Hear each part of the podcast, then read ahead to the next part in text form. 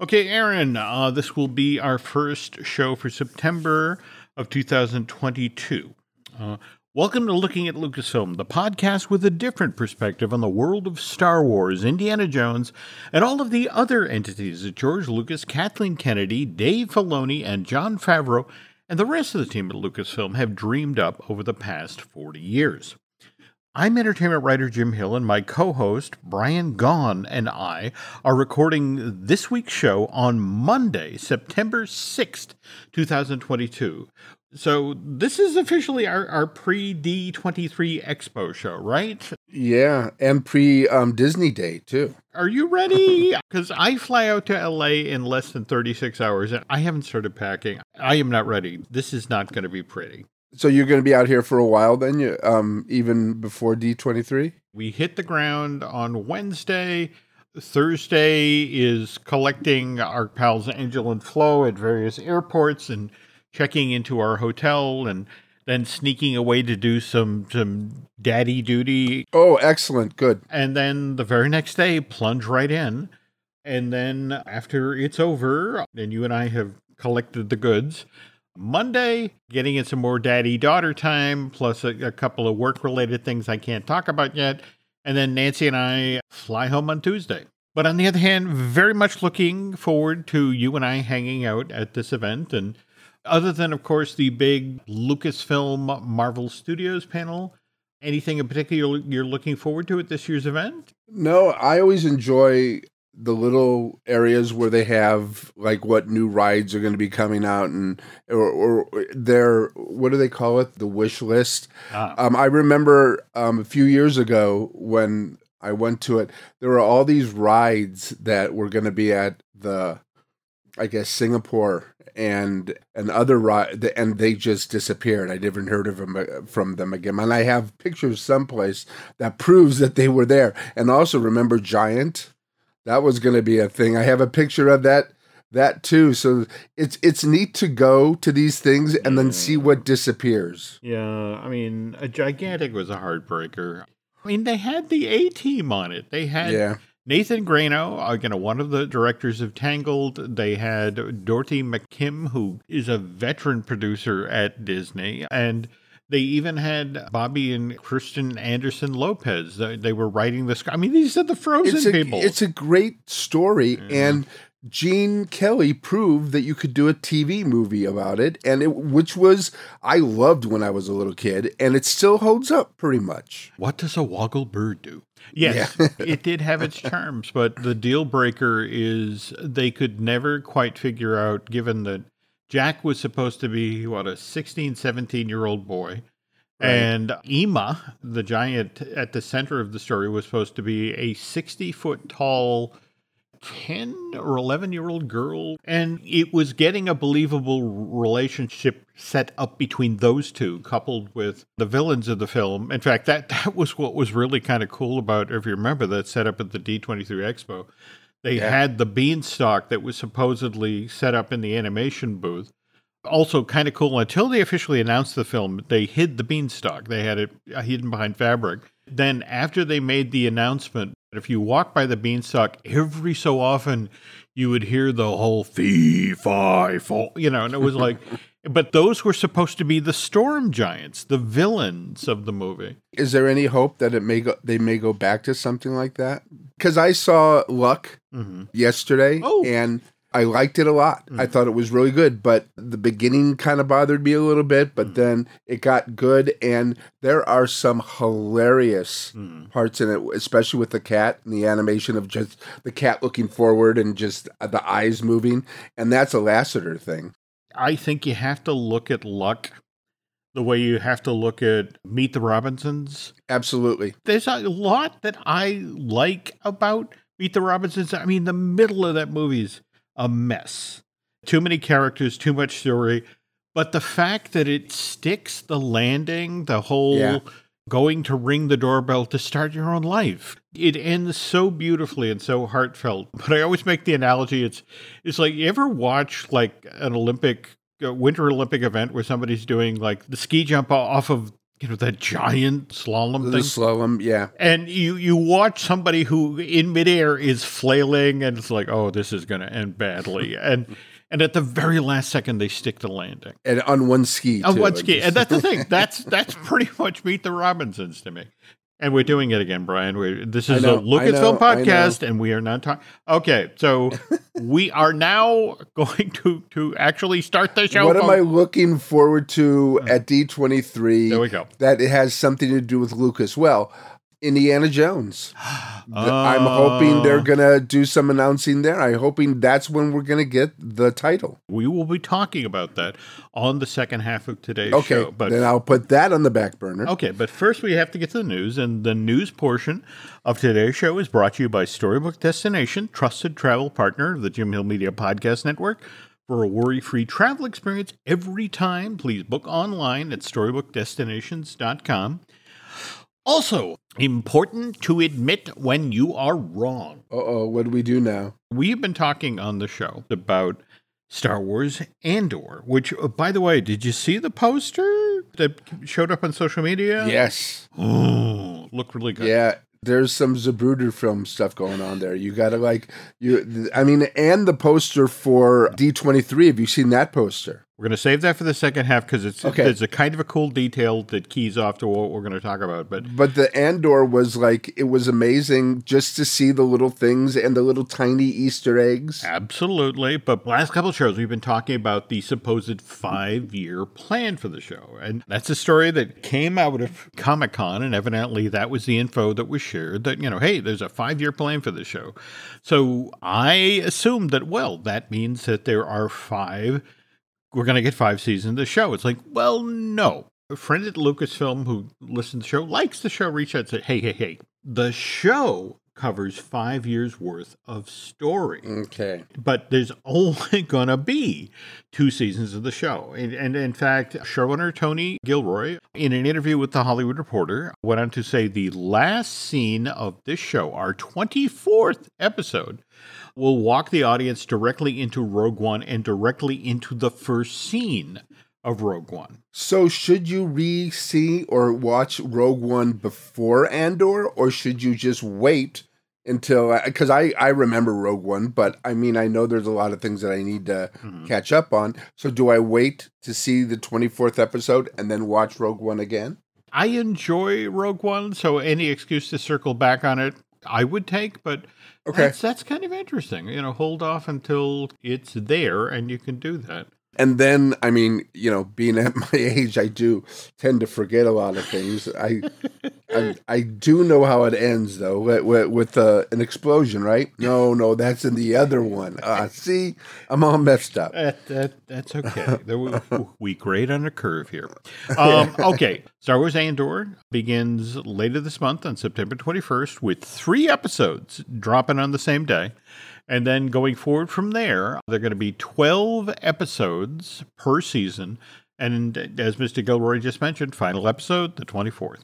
Are they already working on the the second 12 episodes? I mean, is are we going to get like a year? Supposedly, Mr. Gilroy has put out the word that he won't necessarily be directing that season of the show. He will be involved. He's the showrunner, of course. But when it comes to season two of Andor, he may hand that off to other folks.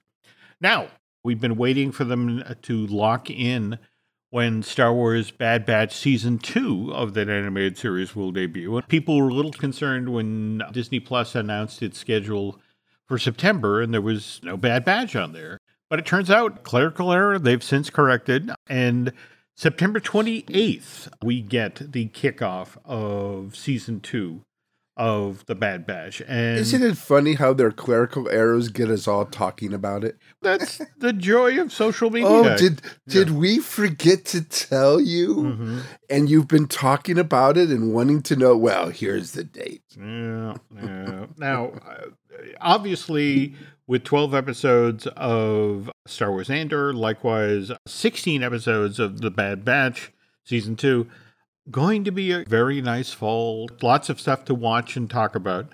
There's going to be a slight pause around the holiday season, and then Star Wars goodness picks up again in February of 2023. Uh, we get season three of The Mandalorian gets underway at that point. Oh, really? I love that all of this stuff is headed to television, but it also is beginning to look like it's going to be a while before we get a Star Wars theatrical release. Rian Johnson has been out there this past week or so because everybody's waiting on when they're going to get to see this next Knives Out movie, which, which it's called Glass Onion: A Knives Out, Knives Out mystery. Yeah. There we go. All we know at this point is it's going to be on Netflix later this year. And then then he'll start on the third one, mm-hmm. which will be on Netflix probably next year. Got it. So he's busy with that. But what he did say mm-hmm. was, well, remember when his movie came out, The Last Jedi, and there was I don't know where it was coming from, but a lot of the critics seemed to like it. It, it got what a, a 95 on Rotten Tomatoes. There we it, go. It did pretty well. Mm-hmm. But then all of a sudden there was all this negative. Well, we know a lot of it was the toxic fanboys yep. didn't like the the Kellyanne thing and yep. and then Rose. and a lot mm-hmm. of people didn't think that Luke should have been a grumpy old man. But still, I mean, I saw it and I kind of liked it. Mm-hmm. I mean, and I like the casino scene too, which you you are right, and a lot of people are right. If we would have lost that, then we would have lost Benicio del Toro too, and I liked we, his we, we, his his version of Lando Calrissian. I liked his, you know, how that came out. Mm-hmm. So everybody thought that his trilogy was dead mm-hmm. for the most part. But now it's coming out. He's coming out and saying, he, uh, also Kathleen mm-hmm. has come out and say, said that um, basically what he said in an interview, uh, mm-hmm. Rian did, I've stayed close to Kathleen Kennedy and we get together often and talk about it. It's just at this point is a matter of schedule and when it can happen. Mm-hmm. It would break my heart if I were finished, mm-hmm. if I couldn't get back in that sandbox at some point. Now, I think that's going to bring goodwill because we know that he can bring in other characters hmm. and in another part and give us a good, a really good Star Wars trilogy. Yes, I'm not a big fan of the casino scene, and don't get me wrong, I love Rose. I think you know, yeah, I think and, Rose is a good character, and likewise, her sister's sacrifice early in the film. I mean, there's a, a lot of stuff I really liked about this movie, and I love that they bring Rose back mm-hmm. in all the Lego uh, Star Wars things, and she's always a main part of it, and she's a really good part of it. Well, that, that again, that's that, what I love about the Lego guys is, hey, you're a toxic male, screw you. And they play with every toy in the sandbox. There we go, there we go. But that end where you get that battle between Luke and Kylo Ren, and right. see you around, kid. That was worth my twelve dollars. I loved that moment, and so when something ends well, ends strong, I'm willing to forgive. But the interesting thing, and again, came out uh, this same week with, with Rian out there talking about his new trilogy, which had people going back to talk about The Last Jedi, and they didn't like Luke as a grumpy old man. Evidently, Mark Hamill himself didn't particularly care for this version of the character. But wasn't Obi Wan Kenobi basically a grumpy old man too? I, you are preaching to the choir here. All right, you know that. So that's why I was okay with it. I was I was okay with him drinking green milk and mm-hmm. um, having all those being on that that island, and mm-hmm. it made sense, especially when you know that he felt responsible for what was going on with Kylo mm-hmm. and what was going on with the universe or the galaxy at the time. I mean, wouldn't you hide away too?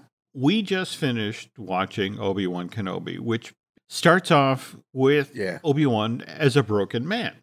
And again, the very thing you were just talking about the, the regret about what happened to Vader. Could he have stopped what went on? And and so the notion of the same thing, you know, that, that we have Luke as a broken man. And by the way, uh, worth noting here that Yes, Mark Hamill wasn't necessarily all that happy with the script and the interpretation of the character, but Mark is a complete professional. And, and Rian himself said on the first day of shooting, said, okay, this is the vision you're going for, and I'm going to do the best version of that I possibly can.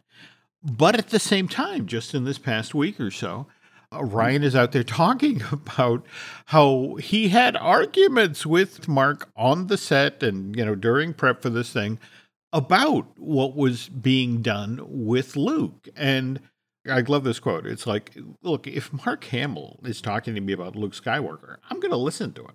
And I got to think about that and argue with him and go back and forth and genuinely plumb the depths of my soul and of what I wrote and figure out if that seems right. But he created the character on screen, but he's Mark Hamill. He is not literally Luke Skywalker.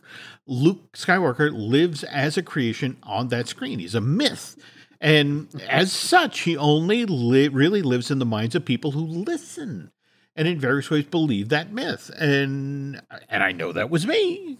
So it's complicated, which brings me to the question I want to throw out to you, Brian, now. Yeah. Who, in a situation like this, who owns a character? Who gets to decide yeah. what to do with that character? I mean, is it the creator? Is it the studio? When fans push back, as they did with the, the Last Jedi, is it the smartest move to listen to them?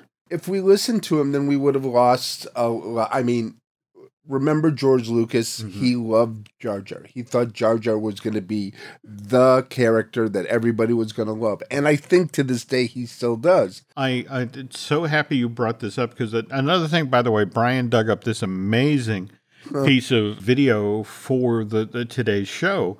It's a, this wonderful conversation between Robin Williams and George Lucas, and, and they're talking about why the world hated Jar Jar. But first of all, get back to Robin Williams. He is hilarious because he's a very serious interviewer. Mm-hmm. But then when George mentions maybe a character from an, another um, pop culture or Robin will go into that character mm-hmm. and he'll make something funny. He'll talk like R2D2, mm-hmm. not R2D2, C3PO yeah. or Jar Jar or whatever. Mm-hmm. So it adds this like different element. Mm-hmm. I mean, it brings you, you're in the, the it breaks the fourth wall mm-hmm. many times. You're in it, you're out of it. You're in mm-hmm. it, you're out of it. But with Robin Williams, you're always on a roller coaster. But it's a very great conversation because I've never heard this version of it before. And George thinks mm-hmm. that they hated Jar Jar mm-hmm. because he was a sidekick. Yes, yes. But he goes on to say they always did this. They hated C3PO in the original Star Wars, comic sidekick. They hated Yoda in Empire. Likewise, they hated the Ewoks in Return of the Jedi. And you know, it's making this movie for kids. Well, yeah, but also if you think about it, the Ewoks, they're cute teddy bears, but they're also cannibals. Mm. So you gotta think there's there's a dark part of these little guys. I mean, they were actually bringing Han Solo mm-hmm. off to make him dinner. To you know, so you do we lose that point of it? I mean, the, I, I never was upset about. I mean, I, I don't get the um mm-hmm. the C three PO because I always love the sidekick because mm-hmm. the sidekicks are my favorite part of of almost everything, mm-hmm. um, especially if they're of a different culture and, th- and things like that. They bring in a- another element, which C3PO did. He mm-hmm. was he was more of an elitist. He was more of a a butler type of thing that mm-hmm. really he didn't really understand what it was like to be a farmer. Mm-hmm. But of course, he could speak in in different languages and do this, that, and the other thing. But did he really know how to, you know, handle the moisturizers? We mm-hmm. don't know. Mm-hmm. Mm-hmm. But I had never heard that before. Oh no. That that's why they they hated the characters and sidekicks. So looking back on the second one, mm-hmm. um, Attack of the Clones, yep. and then Return of the Sith, mm-hmm. are there any sidekicks in there? Interesting point. Because I don't think there is. I think Anakin's a sidekick, mm-hmm. but he's also our main character of the the whole story. Yet he is the sidekick to Obi Wan. Or maybe you can switch and say Obi Wan's the sidekick too. Uh, George does not mention that as part of this conversation with Robin Williams. And, and you got to wonder after what happened with Phantom Menace, whether or not he approached the writing of the next two films, taking that into consideration. It's like, okay, let's keep the sidekick off the table. I mean, Jar Jar makes a token appearance in Attack of the Clones is is being Right. kind. I mean, I I think he's in the film for like 30 seconds and then gone. But he's also he's a senator or something like that, so he's more serious Mhm. and he's not tripping up on everything, and he's not a sidekick. No, no, no, no, definitely. But then look at the sequels too. Mhm. Are there really any sidekicks there? There's pairs, they all go off, but I wouldn't call Finn a sidekick. I wouldn't call Rose a sidekick. I wouldn't call any of those people the side. Not BB, not not even BB-8. I wouldn't call them sidekicks Mm. at all because they don't have the sidekick. You know, they're not there like R2D2 and C3PO were in the original, and also the movie that they got got it from, The Hidden Fortress. Yeah. They those were two sidekick Mhm. characters, the Abbott and Costello type of character Mhm. for comic relief. But we don't see. I don't think we see that in the. So maybe they're staying away from the sidekicks because of George's theory that sidekicks kill. There's something else that George brought up that he said, you know, it's the goofiest characters that got despised by the fans. But he then went on to say that they're into Terminator and, and they wanted everybody to be Darth Maul. Right. And there's a couple of times in this thing where George says stuff where it's like accents don't make the stereotype. And I I'm sorry, but if we're talking about Watto or for that matter, the trade commissioners Yeah. that come across like World War II villains. I don't know about that. I mean, I, I, I definitely want to give George the benefit of the doubt.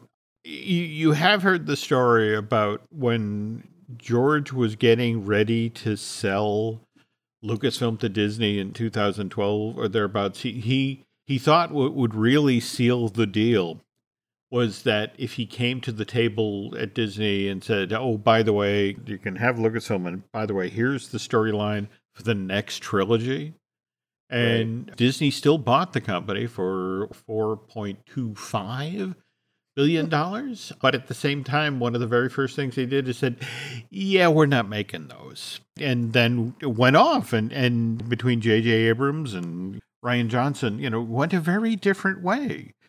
Which brings me to uh, Morrison, uh, you know, who obviously played Jango Fett in Attack of the Clones in, in May of 2002. And think about how we all lost our minds when season two, episode six of The Mandalorian, when Boba Fett came back on the canvas and kicked ass in such a spectacular way. And I think that episode was called The Tragedy if you you went on social media the next day, people were just Boba Fett, Boba Fett, and not only that, but Temuera Morrison back in the outfit, and the first show of season two where they had that shot at the end where you got to see just his feet walking up to. Oh, I'm blanking on it. So so um um Fennec Shand. There we go. So were they planning from that point to bring him back into the fold? Was that Boba Fett? Because I'm I still thinking, and then I watched him again, Mhm. and there's nothing to tell me. Mhm. I mean, but didn't he have spurs on too? And then Boba Fett didn't have spurs. Now I got to go back. Now I got to go back. Damn.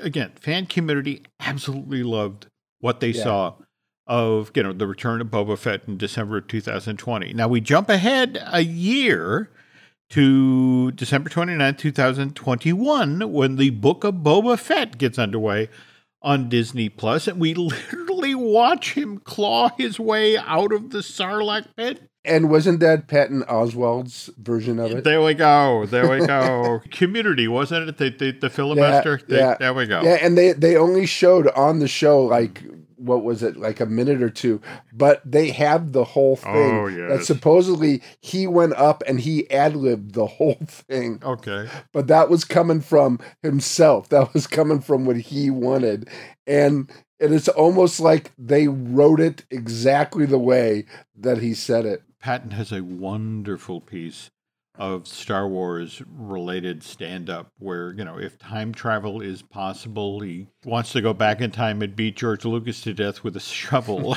you know, to, so the, the prequels don't happen. And, and uh, the joke's a little adult beyond this, so we, we won't go into that. But I was fascinated during that six weeks where you go online and you read about the fanboys who's like, this is not the Boba Fett I know. Oh, this is not. gosh. And what I couldn't help but think about do you know the Sherlock Holmes story, The Final Problem? That was the one that he went over the falls. There we go, Reichenbach Falls. And then the empty house was the one where he came back. So you have Sir Arthur Conan Doyle kind of got tired of, of working with the same character. And, and so in December of, uh, what is it, 1893, he writes this story where Holmes is fighting with his arch nemesis Moriarty. And, and as you mentioned, over the falls. And it was all it was all third POV of Mhm. Watson. Mhm. So you never see them afterwards. So Mhm. you don't see bodies of either one. Yep. But he basically killed them off. Yes.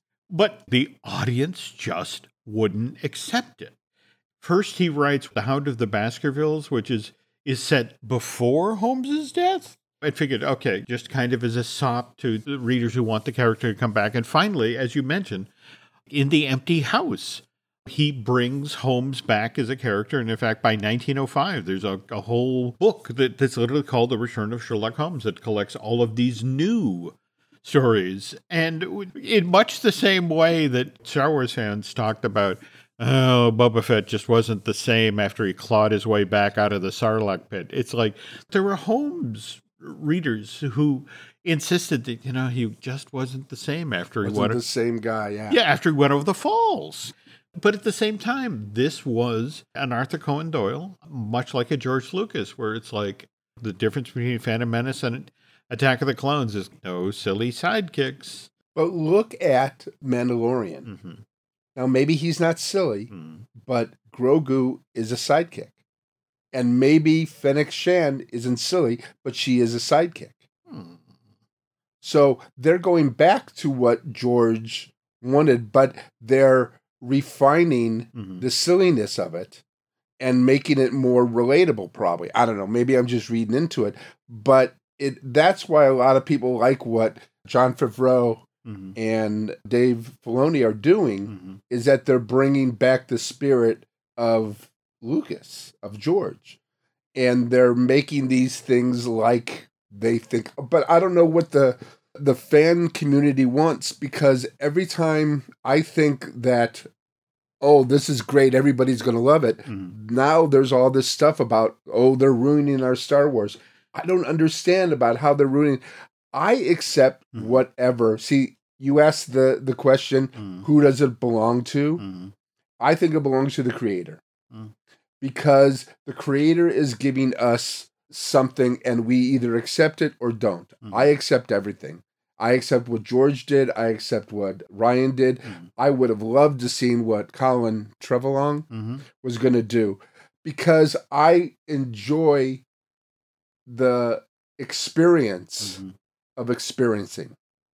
I enjoy going to the theater. I enjoy sitting in my reclining seats with the speakers in the back. I enjoy being with everybody in the theater because I'm going to clap and they're going to clap with me Mhm. it's that experience and it just brings me in and whatever they give me okay i'll accept it i'll drink the kool-aid Mhm. but that's okay the kool-aid is spiked the kool-aid is giving me something i really want i don't know maybe it's just an optimistic view of things but i have have not been disappointed in almost anything i see that's why my friends like you know think i'm crazy because i like almost everything i see And I think you, you have a discerning palate when it comes to film. I mean, obviously, as someone who's worked in the industry and has seen as much film as you have, I get what you're saying. You have to give yourself over to the storyteller at some point. Otherwise, the fact that, well, I want the things I want exactly the way I want them, that's not storytelling. That's you at home with your action figures. yes Well, at this point, now that we've offended half of the audience, um, tell you what, folks, we're going to take a Are we going to try to offend the other half? There we in the- go. the Come back in the part? second Okay. half of the show, folks. So we're, we're really going to offend you. So back shortly. When you need mealtime inspiration, it's worth shopping Kroger, where you'll find over 30,000 mouthwatering choices that excite your inner foodie. And no matter what tasty choice you make, you'll enjoy our everyday low prices, plus extra ways to save, like digital coupons worth over $600 each week. You can also save up to $1 off per gallon at the pump with fuel points. More savings and more inspiring flavors make shopping Kroger worth it every time. Kroger, fresh for everyone. Fuel restrictions apply. Another day is here, and you're ready for it. What to wear? Check. Breakfast, lunch, and dinner? Check. Planning for what's next and how to save for it? That's where Bank of America can help. For your financial to-dos, Bank of America has experts ready to help get you closer to your goals. Get started at one of our local financial centers or 24-7 in our mobile banking app. Find a location near you at bankofamerica.com slash talk to us. What would you like the power to do? Mobile banking requires downloading the app and is only available for select devices. Message and data rates may apply. Bank of America and a member FDIC. As we mentioned at the top of the show, we're going to start talking about uh, Indiana Jones. And in fact, Brian shared with me the official D23 poster, and we've got Mickey standing in front of a stylized version of Sleeping Beauty Castle at Disneyland. And to Mickey's left, uh, we have Spider Man dangling upside down from some of his webbing. And then to Mickey's right, we've got Indiana Jones dangling from a rope, probably above a bunch of snakes. But that's from that dangling from the rope. That's from the ride. Well, there we go. There we Okay. go. So, All right. but we are now officially 10 months out from the release of Indiana Jones 5. It's supposed to arrive in theaters after many years on July 30th, 2023. And as Brian mentioned earlier in the show, we are hoping to get the full name of this film at the Lucasfilm and Marvel Studios panel being held at the D23 Expo this Saturday, September 10th in Hall D23. But just this past Friday, September 2nd at the Hollywood Bowl, as part of his annual Maestro at the Movies concert, John Williams debuted a new piece of music from Indiana Jones 5. And this piece was called Helena's Theme. And by the way, folks, if you head over to YouTube, lots of folks put this up so you can hear the theme early on. And this is supposedly written for the character that Phoebe Waller Bridge will be playing Oh, in this oh, James okay. Mangold movie. Williams, speaking with the Hollywood Reporter, described the Helena character as an adventurous and also a femme fatale. She's many, many things. and She has kind of a lyrical music like an old movie star. Williams also then went on to say that he had just recorded this particular piece of music for the official soundtrack of Indiana Jones 5 earlier that same week. More to the point that James Mangold himself had given Williams permission to premiere the piece at the Hollywood Bowl as part of his Maestro at the Movies concert. This is obviously significant because remember, back on June 22nd, we learned that Williams will be retiring from scoring films once he completes working on Indiana Jones 5. So he is doing the whole score then. That is the, the what we're hearing. Now with the the Helena character, could Yeah. this be like a, a backdoor like pilot, so to speak? Because we know that they need to find something to replace Indiana Jones. Mhm. Are they going to bring? And she would be amazing, because I'm I'm sure she's like a wisecracking Harvard probably graduate or something like that. No, no, uh, Oxford because she's got an English accent. You know, I don't know, and and certainly the Disney company has to be looking at. I mean, remember there were all of those stories fairly early on about passing the torch from Harrison Ford to Chris Pratt. The the Yeah. notion that you know he would become the new Indy. By the way, uh, that's another thing that Williams dropped as part of the interview back in on June twenty second, uh, announcing that you know his last job film scoring. He said something to the effect of, "Well, since Harrison thinks that this is his last film, I figured, well, I could go out too." And it was one of these things where it's like, "Wow, you you kind of buried the lead there, didn't you?" it's like this is Harrison Yeah. Ford's last movie, and so far none of that has been confirmed. You know, Harrison's people have not come forward, and certainly Disney doesn't necessarily want to put that out there yet. But at the same time, it's been 14 years plus now since the last Indy came out, Indiana Jones and, and the Kingdom of the Crystal Skull. And uh, what did you think of that one? Well, I loved it until the very, very end. Mm-hmm. But I thought it was a great film. Mm-hmm. I loved that John Hurt was in it. Mm-hmm. I even liked Shia LaBeouf too. I thought the character mm-hmm. maybe was a little goofy at the beginning, you know, trying to give him the, the whole uh, Marlon Brando, mm-hmm. but he doesn't have the Marlon Brando feel. Mm-hmm. But I enjoyed it. My family and I went it the day went to it the the day it opened, and uh, we had seen all of the three before, and I did not know they were beings from another.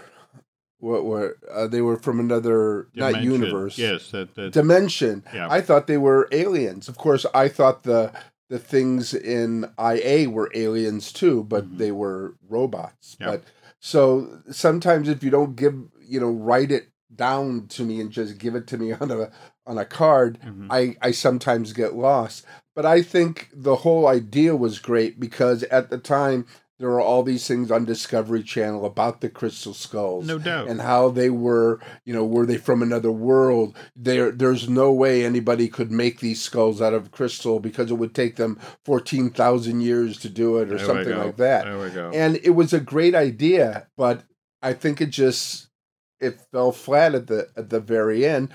But that's not say I didn't see it five times or six times or seven times because everything else in it was so enjoyable. It hit all the marks I wanted it to hit. Okay. Uh, we're kind of on the same page here. I have also had the opportunity to read Frank Darabont's script for Indiana Jones 4. In fact, folks, I'm going to suggest when you finish listening here today, type in Indiana Jones and the City of God into Google. And uh, in various spots around the web, you can find this script. In fact, the, the draft I'm talking about was written November 4th, 2003, and even features a story credit by George Lucas. And Frank initially was the guy they wanted. They'd done some amazing work all on his own. And, you know, we don't need to get into the whole you know what went on with Frank with the Walking Dead thing. Right, but remember Frank started mm. by writing Young Indiana Jones. There we go. There we go. He wrote I, I think maybe a half dozen of them. He did. He did. And in fact, that's why he was hired in May of 2002. And his Indiana Jones and the City of Gods is set in the 1950s, but the bend on it is that it's ex Nazis who are in oh. South America who are now chasing after Mr. Jones. And and by the way, not exactly far fetched. I mean, remember Ira Levin, you know, plowed this oh, yeah. same road with the boys from Brazil.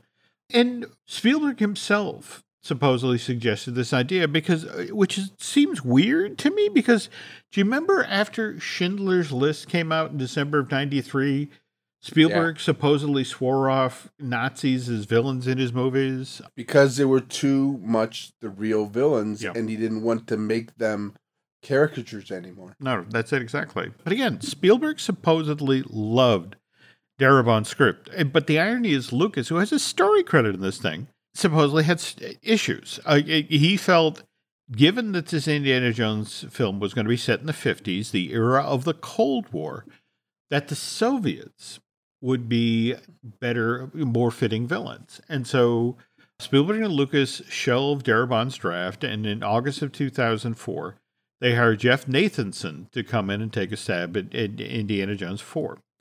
Right from the get go, Nathanson has the Soviets as Indy's adversaries. David Koepp comes in to rework the script in 2005. And the interesting thing, it's David who decides that the crystal skulls are going to be the MacGuffin. And more to the point, the very thing you were talking about, about Mutt, he's the one who brings Indiana Jones' son into the storyline. And uh, but didn't Darabont didn't Darabont have a son in there or a he had Marion.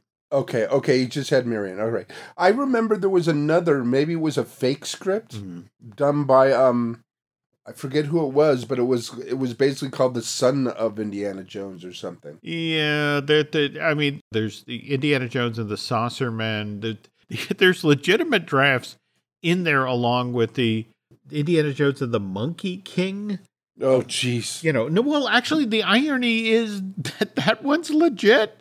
the opening scene of it is set in a Scottish castle where you have Indy battling ghosts, and it's it's wonderful. I mean, it's it's really well written. But for years they tried to get the right mix, and um, there was one time Bill um, Stout was talking about mm-hmm. they wanted to make a film mm-hmm. about Indiana Jones finding the map mm-hmm. that led to Skull Island.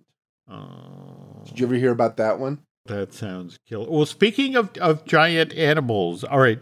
the reason I want you folks to go read the Darabont script is there is one scene in particular that I absolutely love, and I'm going to share it with with you, you guys and Brian right now. So, you, if you go to page 83 of the script for Indiana Jones and the City of the Gods, and it starts off with Marion and Indy, you know, walking through this the South American jungle, and, and the closer they get to the City of Gods, the weirder the environment gets. They're, they're starting to see like hummingbirds the size of hawks or foot long dragonflies and that sort of thing.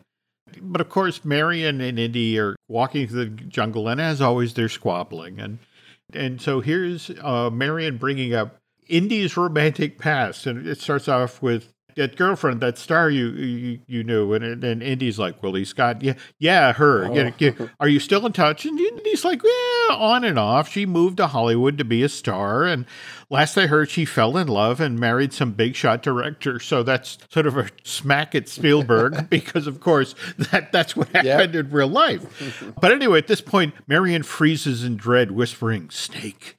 And Indy thinks that he, she's still talking about Willie Scott oh. at this oh. point. So it's like, pull in your claws. She's a terrific person if you get to know her. And, and Marion goes, points and goes, no, snake.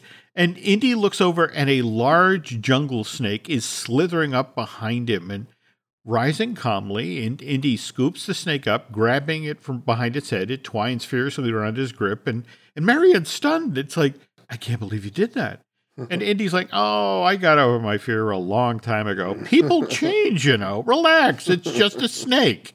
And he tosses the snake in the foliage, and they walk off. And so, moments later, the new scene starts in the dense jungle, and men are, are hacking with machetes with Indy in the lead. And you know, it's not looking too good up here. This, this stuff goes on forever. And Marion appears, offers him a canteen, and he accepts it gratefully and wipes his you take his hat off to wipe his brow. Like, thanks. We're going to have to backtrack and find a way around this if they want to get the trucks up here. And as before, Marion freezes in dread, seeing something on the ground behind Indy, and she points, stuttering, and Indy goes, "What? Another snake?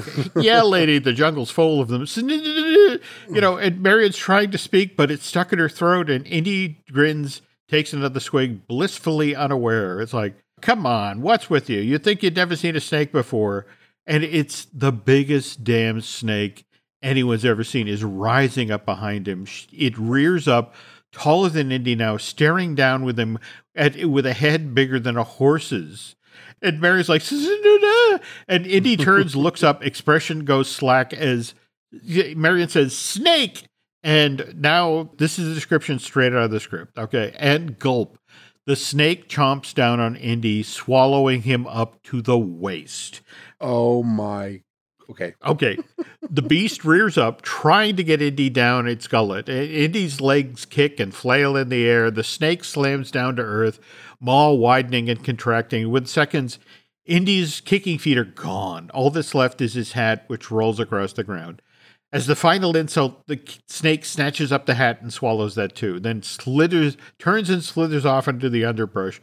Men are running in all directions. You know, snake, snake! It swallowed Indy, and and so the chase is on. And Marion literally leads the charge and grabs a rifle and aim for the head. And at this point, the snake slithers up the trunk of a tree and is in its high branches, hissing at the men below. They're aiming at the rifles, trying to get a clear shot, and then the tip of a machete erupts through the skin, and the monster starts thrashing and convulsing as it gets sliced open from within. Indy emerges covered in goo, expecting firm ground, only to find himself in thin air. You know, he tumbles, grabs a branch, eh, only to find himself dangling eye to eye with the snake, hisses, dying, and Indy tosses off a line. Something you ate? Then smashes to the ground and and he's there shaking, teeth chattering, covered with slime. He he looks up at the dead snake at this point. It's like, well, that's not something you see every day. Now the payoff for this is later that night when they make camp.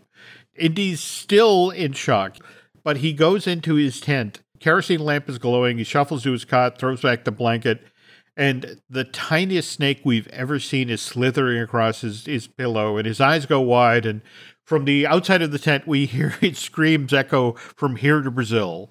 So I'm sorry. Just for that scene, I wish they'd made the Frank Darabont version of, of Indiana Jones 4. Um, well, what was the MacGuffin in that one? Can you tell us, or should we just read it? It's really more about what happens when you get to the city of the gods. And also remember that in this version, it's still ex Nazis. And right. it's still, you know, the dream of the Third Reich and the thousand year reign. And in fact, what happens to the big Nazi in this story?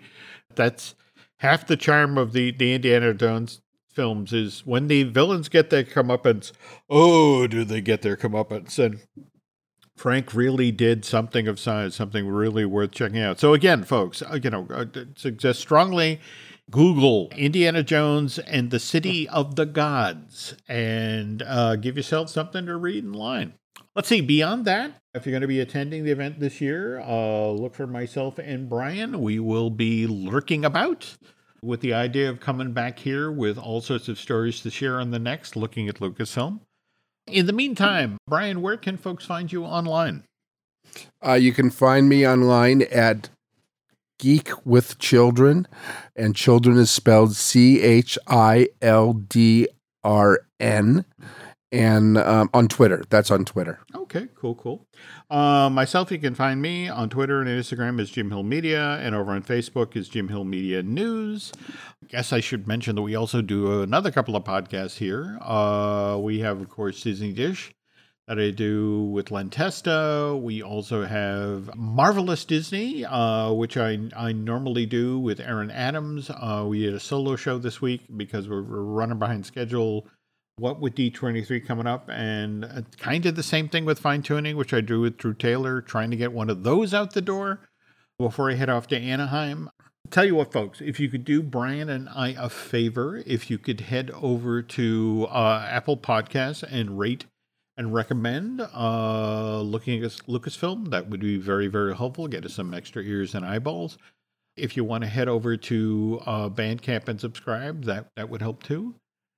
And I think that's going to do it for now. So, Brian, I will see you in a couple of days at the end. Yeah, I'm looking forward to it. Again, folks, we'll be back with, with a brand new show with all the info we learn at the Anaheim Convention Center very, very soon.